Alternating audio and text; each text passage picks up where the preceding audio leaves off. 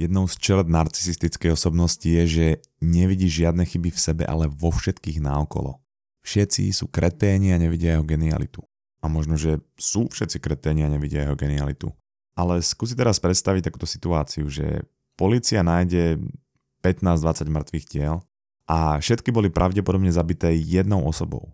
No začnú vyšetrovať a zistia, že všetky tieto mŕtve osoby majú jeden spoločný menovateľ.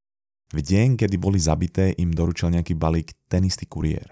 Náhoda? No možno áno, ale to by bola veľmi blbá náhoda a minimálne tú osobu budú 100% vyšetrovať. A teraz späť k Narcisovi. Všetci jeho bývalí partneri alebo partnerky sú kreténi, všetci jeho kolegovci sú kreténi, všetci jeho šéfovia a väčšina ľudí naokolo sú kreténi. No ale všetci títo ľudia majú tiež iba jeden spoločný menovateľ a to je on sám. Čiže to by bola zase veľmi veľká náhoda. A hovorím to preto, že väčšina z nás má narcistické črty, ale existuje na ne riešenie.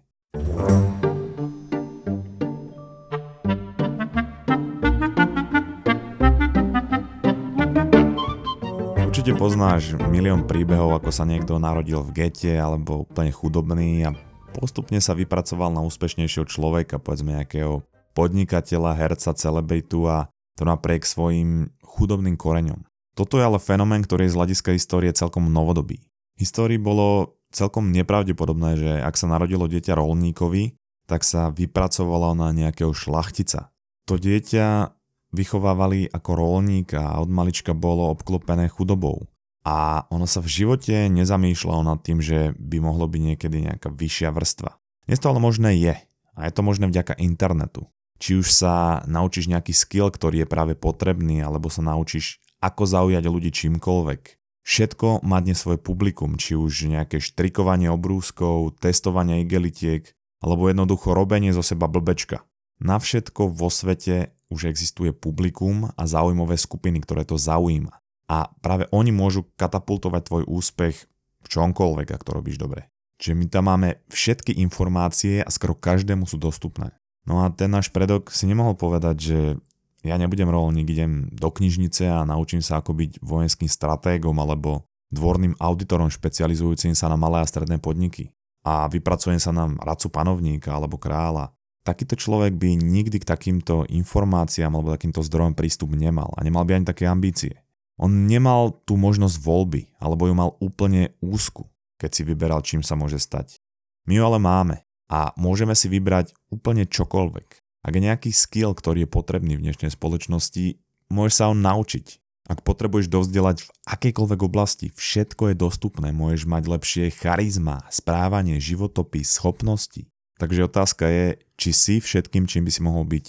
A teraz nevychádzaj z mienky, ktorú o tebe majú druhý, pretože oni s tebou nie sú 24 hodín denne. Ty sám vieš, či si spokojný s tým, ako sa správaš v práci, alebo aké výkony dosahuješ, možno ako sa správaš k svojim blízkym a alebo či si tá osoba, ktorú tvoj blízky vyhľadávajú, keď majú nejaké problémy.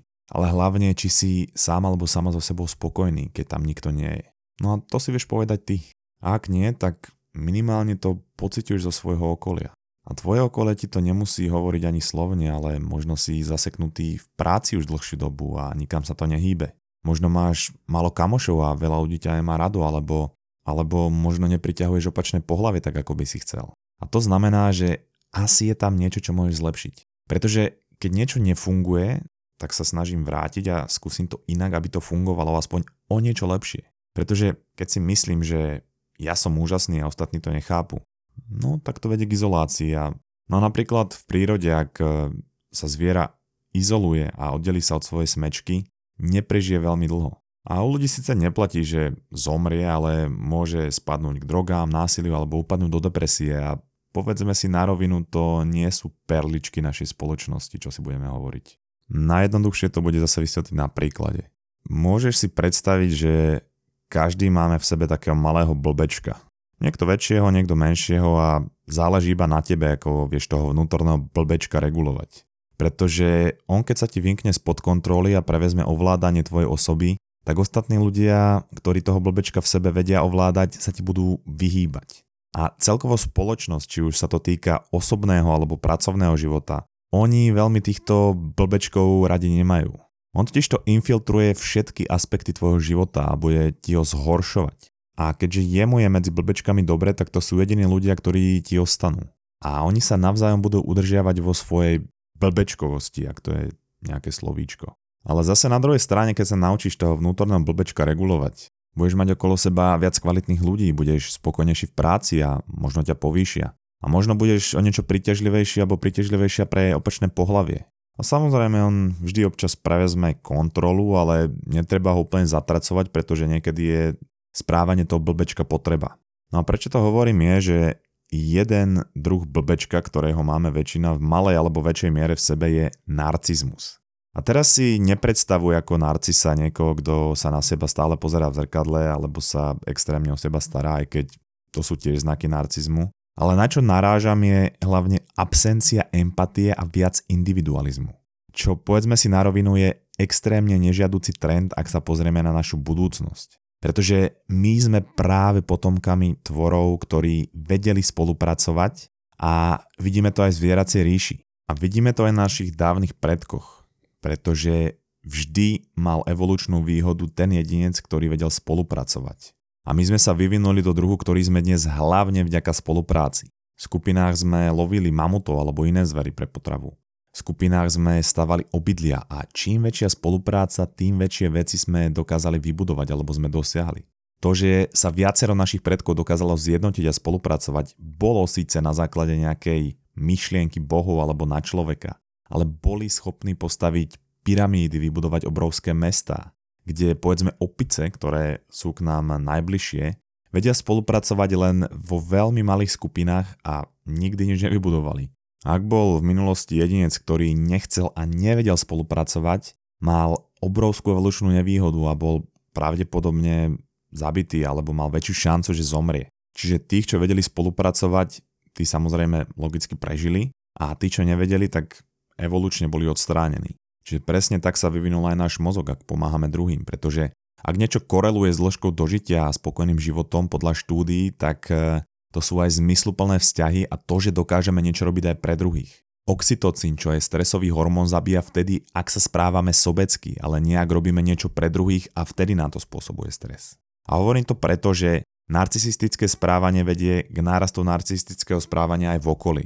Ak žijem v domácnosti, povedzme s ďalšími ľuďmi, a vyžeriem vždy celú chladničku pri polnočnom nájazde do kuchyne, tak tí okolo mňa budú vedieť, že to musia zjesť skôr, kým to zemia a už sme tým pádom individualisti všetci. Jeden blbeček vyvolá blbečku aj v ostatných. A zase naopak, dobré správanie podnecuje dobré správanie. Pretože ako hovorí Robert Cialdini v knihe Influence, psychológia presviečania, ak niekto pre nás niečo spraví, my máme psychologickú potrebu mu to vrátiť a to dokonca vo väčšej miere. Hovorí príklad Etiópie, ktorá bola zužovaná chorobami, chudobou a hladomorom, ale napriek tomu poslala peniaze nejakých 5000 dolárov na podporu Mexiku. No a Mexiko potom v budúcnosti v roku 1935, keď bola Etiópia napadnutá Talianskom, tak im poslal vojenskú podporu. Čiže my máme potom tendenciu, alebo oni nám majú tendenciu to vrátiť ešte vo väčšom. Takže pozrime sa na nejaké typické charakteristiky narcistickej osobnosti, pri ktorých vychádzam z knihy Dangerous Personalities, alebo teda nebezpečné osobnosti od Joe Navara, kde opisuje iné nebezpečné osobnosti, takže odporúčam. Ale vychádzame z nejakých psychologických prednášok a zároveň ti poviem, ako na to môžeš zapracovať. No a určite sa v niektorých veciach nájdeš a určite niektoré občas robíš aj ty, pretože ich robím aj ja, je to úplne normálne. Ako hovorím, blbečka máme v sebe všetci, len ho musíme usmerňovať.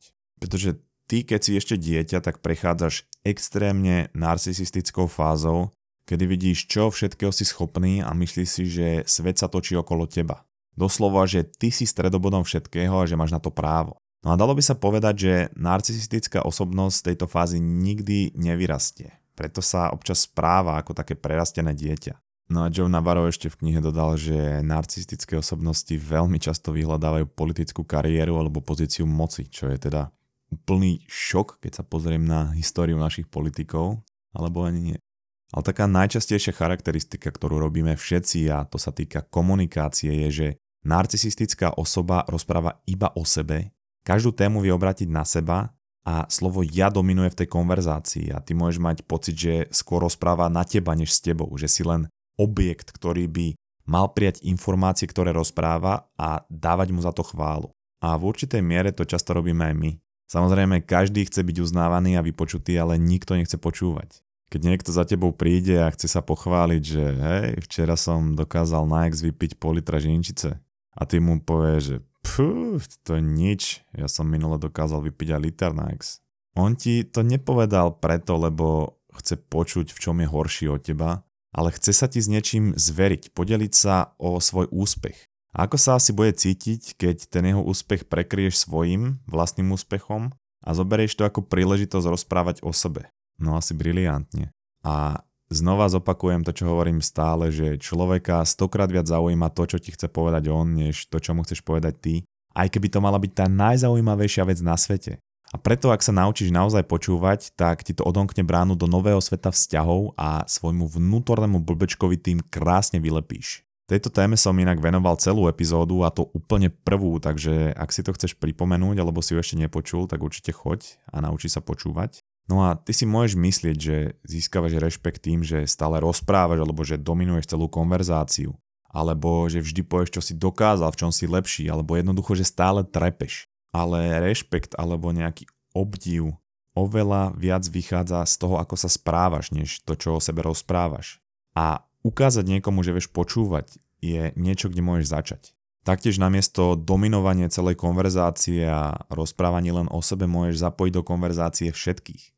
Predstav si, že ste party a bavíte sa v škole na obede alebo v práci na káve a niektorí sú introverti, niektorí sú extroverti a asi ťažko ten introvert bude pri tej konverzácii prebije toho extroverta a bude potom taký stiahnutý. Tak ty môžeš byť ako taký moderátor tej diskusie a skús zapať všetkých pravidelne nejakými konkrétnymi otázkami na tých ľudí. A nebude ťa pozitívne vnímať len ten introvert, ale celá partia dá ti to až takú vodcovskú auru. Ďalšia vec, čo narcisi často robia, je, že sa stávajú do role šikanátora, lebo im to zvyšuje mienku o sebe. Hlavne ak sa jedná o niekoho nového v kolektíve, v práci alebo v škole. Ale skús namiesto toho, ak si len dokonca nerobíš srandu, ale si napríklad nečinný, ak je niekto nový v kolektíve. Prihovor sa tomu človeku ako prvý. On bude tak rád, že sa mu niekto prihovoril, len musíš vždy urobiť ten prvý krok a on ti bude tak vďačný a nikdy nezabudne, že si bol ten prvý, kto sa mu prihovoril. A chce to iba trochu také odvahy ísť a povedať, ja neviem, teba som to ešte nevidel, si to nový, alebo úplnú blbosť nejakú, že Nazdár, včera som dal na expo litra žinčice, čo teda? Si asi nový, že? Ďalšia črta, kedy sa tento narcis alebo vnútorný blbeček prejavuje, je, že nevie oceniť úspechy ľudí okolo seba. On tým, že niekto okolo neho úspeje, sa cíti ohrozený. A preto buď znehodnocuje ten úspech, alebo ho nekomentuje a ignoruje. A preto, ak niekto v tvojom okolí zažije nejaký úspech, aj keby to mala byť úplná blbosť, tak sa ho na to spýtaj, poukáž na to a oslav to s ním. Snaž sa pre neho urobiť ten moment špeciálny a sprav ten úspech o ňom a nie o tebe, aj keby si mu s ním pomohol. Pretože ono sa môže stať, že niekedy sa tieto narcistické osobnosti snažia sabotovať úspechy ľudí okolo seba. Ale ty si mozgový atlét a vieš, že to je extrémne fixný a primitívny mindset, že to na teba rozpráva tvoj vnútorný blbeček a ty chceš, aby ľudia okolo teba rástli, chceš im v tom pomáhať, pretože spolu s nimi budeš rázať ty. A keď sa niečo podarí tebe, nemusíš za každú cenu byť stredobodom pozornosti, daj kredit ľuďom, ktorí ti pri tom pomáhali a určite sa podelo ten úspech s nimi. A ako som hovoril, ďalšia vec, čo je úplne typická, je, že ponižuje ľudí okolo seba, aby sa cítil lepšie ohľadne seba. Tým, že zhodí druhého, on sa cíti nadradene a to je strašne ľahké, hlavne na Slovensku keď jedna z prvých schopností a disciplín, čo nám indoktrinuje naša spoločnosť a naša kultúra je, že ja neviem, keď je niekto na ulici vymenovať, čo všetko je na tom človeku otrasné. Ako môže nosiť také veci, aký účes, takú parochňu, jak má tri brady, jaká je kabelka fejková, chodí, aké by mal pravítko vejci, ľahšie ho preskočiť ako obísť a tak ďalej. A potom máme tú tendenciu robiť to aj pri našich blízkych. Či už im do očí, alebo za ich chrbtom. Niekomu druhému, povedzme. Snaž sa ale tento vzorec pretahnúť a môže robiť túto jednu vec. Skús ľuďom okolo seba hovoriť pozitívne veci, ktoré na nich vidíš. A keď si za ich chrbtom, skús o nich hovoriť pozitívne, pretože ak o každom hovoríš negatívne, tak aj ľudia, ktorí to počúvajú, si povedia, že no ako asi hovoríš o mne za mojim chrbtom. Takže ak sa prichytí, že o niekom za jeho chrbtom rozprávaš negatívne, uvedom si, že to zase vystrája tvoj vnútorný blbeček a radšej prestaň, alebo naopak obrať to na niečo pozitívne o tej osobe. Takže keď napríklad tvoj partner alebo partnerka cez Vianoce extrémne priberie, tak nehovor za jeho chrbtom, že Ježiš, prešiel pred televízorom, som zmeškal sám doma jednotku a dvojku. Ale povedz namiesto toho, tak dobre varil alebo varila, že sa to všetko nedalo nezjesť aj za cenu korpulentnosti. Takže na záver si uvedom jednu vec. Keď je všetko o tebe, tak o tebe nie je nič. Ľudí prestane zaujímať, keď sa každá téma a interakcia bude točiť okolo teba pretože o tebe to je len z tvojho uhla pohľadu. Môžeš to ale spraviť tak, aby to bolo o tebe v dobrom, kedy budeš vedieť počúvať, spájať a pomáhať ľuďom. A vtedy to bude v dobrom, ale v očiach ľudí okolo teba. Lebo sa na teba budú vedieť obrátiť v dobe krízy, povedzme, a tým budeš vedieť svojmu okoliu život zlepšovať a nie formou svojho vnútorného blbečka zhoršovať. Takže môžeš si úprimne odpovedať na to, či si všetkým, čím by si mohol byť, a či neexistuje spôsob, ako môžeš zmenšiť svojho vnútorného blbečka. A možno prídeš záveru, že ho zmenšovať nepotrebuješ. Ale keď prídeš tomuto záveru, tak si pustí ešte raz úvod tejto epizódy a zamyslí sa znova. No a na záver ešte pár vecí. Odkaz na všetky videá, knihy, prednášky v popise, kde si ich môžete kúpiť. Taktiež je tam odkaz na Audible, čo sú audioknihy a keď sa zaregistrujete, dostanete kredit zadarmo, ktorý môžete vymeniť za akúkoľvek audioknihu a ja som zistil, že tam je jedna z mojich najobľúbenejších kníh v češtine. Volá sa 12 pravidel pro život od Jordana Petersona. Nenechajte sa zmiať s tým názvom. On je psychológ a nie je to ako nič, čo ste doteraz čítali. On dáva otázky, ktoré by vás nikdy v živote nenapadli a dáva vám na ne aj odpovede. Takže 12 pravidel pro život Jordan Peterson môžete dostať zadarmo, ak sa zaregistrujete cez Audible, výmenou za kredit. A ako vždy díke za vašu podporu, správy, zdieľania a ak nám chcete napísať, naše sociálne siete sú v popise. Zase o týždeň, čau es!